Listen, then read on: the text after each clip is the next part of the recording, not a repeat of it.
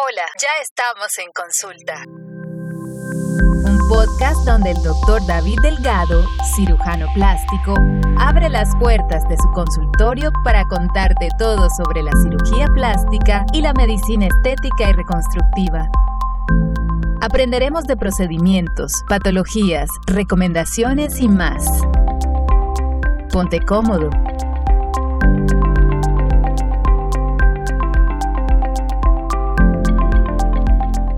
Hola, soy David Delgado, cirujano plástico. El día de hoy voy a hablarles de fracturas nasales. Muchas veces me consultan eh, pacientes porque han sufrido traumas y presentan fracturas a nivel de la nariz y quisieran pues que en su momento se hiciera la cirugía y que aprovechar el hecho que hay, que ir a cirugía en algunos de los casos a hacer unas correcciones estéticas. Eh, primero voy a, explicarles un poquito cómo, cómo, es el cuento de las fracturas y cómo es el manejo adecuado de las mismas. Usualmente cuando se presenta un, golpe contuso, ya sea un puño, un balonazo, una caída o algún tipo de, trauma pues, con un objeto romo, eh, se puede producir una fractura o una luxación, ya sea de, los cartílagos o de los huesos propios nasales.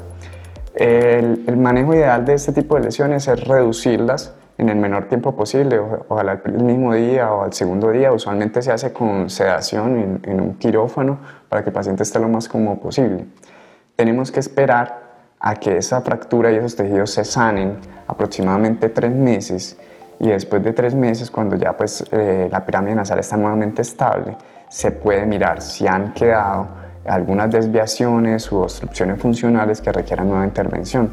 Entonces uno espera más o menos entre 3 a 6 meses a que el edema haya resuelto del todo antes de plantear un nuevo procedimiento reconstructivo para corregir las desviaciones y para hacer los retoques pues, o los cambios eh, estéticos que requiere el paciente en su momento.